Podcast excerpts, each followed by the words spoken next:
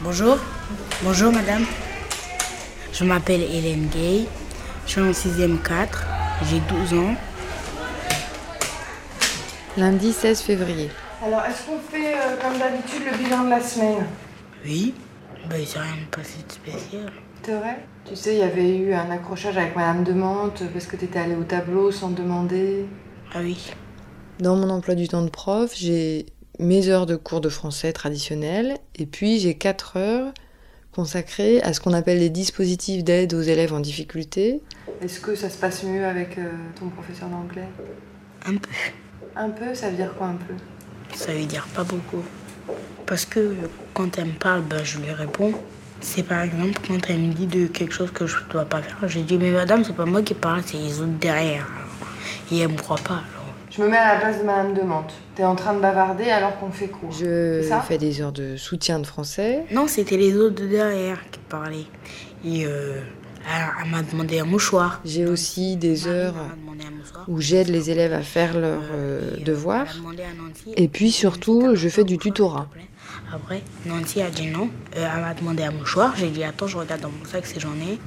Et après, Madame Desmontes, elle a cru que je parlais avec eux. Le tutorat, c'est, euh, c'est pour s'exprimer. Je suis la tutrice d'une élève de sixième que je n'ai pas en classe. C'est un professeur qui veut bien nous aider à communiquer avec lui.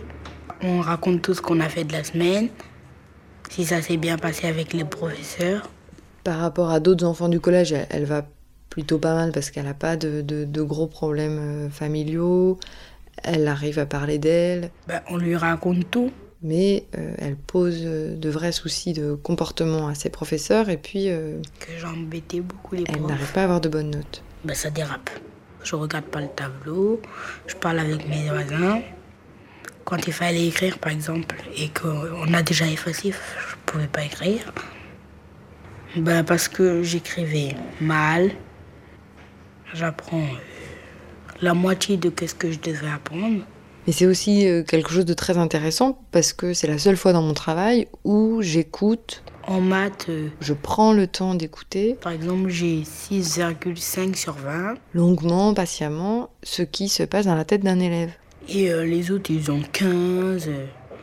Il y a une fille qui a dix-huit. Euh, et il me, dit, il me demande t'as eu combien? Je dis, j'ai eu, euh, j'ai eu douze virgule cinq. Ben en fait, euh, je leur dis pas la vérité parce que ça me vexe. Peut-être qu'après les heures de tutorat, je passe moins vite sur euh, les réactions, les remarques des élèves ou les... leur malaise. Peut-être que je les prends plus au sérieux. Bon, mais qu'est-ce qui, pourquoi, pourquoi quand tu réponds à Madame Desmontes, c'est pas moi, c'est les autres, en gros, c'est ça que tu fais? Pourquoi ça l'énerve? Parce que à ce moment-là, c'est à moi qu'elle va parler. Et quel est son but à Madame Desmontes quand elle te fait une remarque? Bah, elle veut qu'elle écoute le cours au lieu de bavarder, d'arrêter de bavarder. Et si toi, tu lui réponds, c'est pas moi, c'est les autres, à quoi ça sert? À rien. Parce que c'est un petit peu facile de dire c'est les autres. Bah, parce qu'elle croit que toute langue, c'est moi qui parle. Elle se trompe, c'est injuste. Oui. Tu parles pas, en fait. Mais si, mais... Mais si, mais si elle m'aurait pas demandé un clignot, j'aurais pas parlé. Et oui, mais elle s'en fiche de pourquoi. Il faut que tu te mettes ça dans le ciboulot. Elle s'en fiche de savoir pourquoi tu parles. Tout ce qui compte pour Madame Desmontes, c'est juste... que tu parles ou non. Un dispositif comme le tutorat, comme tous les autres dispositifs d'aide qui existent en Z E P, c'est très luxueux. Je suis payée une heure pour une seule élève et non pas pour une classe entière. J'ai été formée, donc ça a coûté en temps, en, en formateur. Alors que quand, au lieu de faire ça, quand tu lui, quand tu lui expliques que euh, tout, tout le bazar, que c'est pas toi, que c'est machine qui t'a demandé un Kleenex, que tu pouvais pas refuser, et cetera. Est-ce que c'est ça qu'elle attend, Madame Desmontes? Ben non. À part retarder le cours, qu'est-ce que ça fait? Rien. Ça t'énerve que je te dise ça? Non. Alors? Pourquoi ça te rend triste? Pour rien. Tu trouves que j'ai tort? Il faut me le dire. Si tu trouves que je, je, je, je décris mal les choses, tu peux me le dire. Moi, je... Non. Tu veux un Kleenex? Tu comprends ça, Hélène? Madame Desmontes, elle veut que t'écoutes le cours. C'est tout ce qu'elle veut. Et pourtant, si on se place sur un plan global à l'échelle du collège, on va forcément être un peu déçu par les résultats.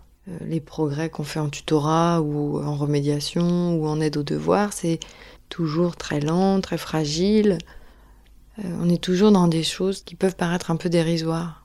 Cinq minutes de bavardage en moins dans, dans la journée, un travail qui sera fait à la maison cette fois-ci, une insulte que l'élève va se retenir de dire exceptionnellement. C'est toujours comme ça, infime. Bon, ça va mieux ? Pourquoi t'as eu des larmes tout d'un coup ? Je sais pas. Ça t'a gêné ce que je disais ? Je sais pas. Hum ? Hein ? Peut-être que si t'as pleuré, c'était qu'on a touché juste là où ça fait mal. Non ? Oui ? J'espère. Qu'est-ce qui te rend malheureuse ? Ben, je me dis que... que je pourrais pas changer. Je sais pas, mais... j'essaye... j'essayerai de changer, mais... je crois pas que je pourrais. Hein. Parfois, c'est... Parfois, c'est un peu démoralisant. Parce que euh, je pense qu'on balaye pas comme ça, euh, en une heure euh, par semaine, euh, des années d'échecs scolaires, ni euh, ce qui se passe à l'extérieur, dans la famille, dans le quartier. C'est forcément euh, des tout petits pas. Et puis, euh, d'autres fois, ça marche. Miracle, il euh, y a quelque chose qui se débloque. Et là, cette semaine, euh, avec Hélène, je sais pas pourquoi, peut-être parce que j'y ai passé plus de temps que d'habitude, il y a quelque chose qui, a, qui, qui s'est débloqué.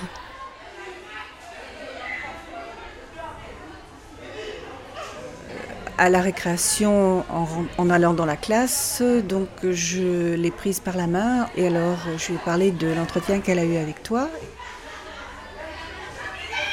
On a discuté comme ça le temps d'entrer jusque dans la classe.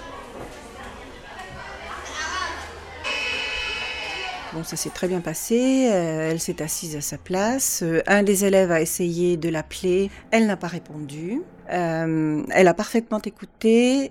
Et elle a fait des phrases assez difficiles, donc elle a participé, elle a vraiment écouté, elle ne s'est laissée distraire par aucun des autres élèves. Je crois que les autres ont été quand même assez étonnés de son attitude et de la mienne. Et à la fin du cours, euh, donc en anglais, je leur ai demandé euh, combien ils euh, méritaient pour leur participation orale.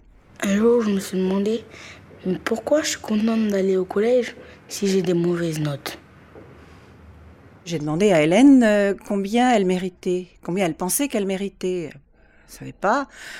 Et donc devant toute la classe, j'ai dit « je pense que tu mérites dix-huit ». J'ai dit « tu peux prendre ton carnet et inscrire la note dix-huit dans la colonne orale ». Et là, j'ai vu qu'elle était tellement heureuse d'avoir réussi quelque chose. Bon, voilà. Je me dis, ça sert à rien, mais ça sert à quelque chose quand même.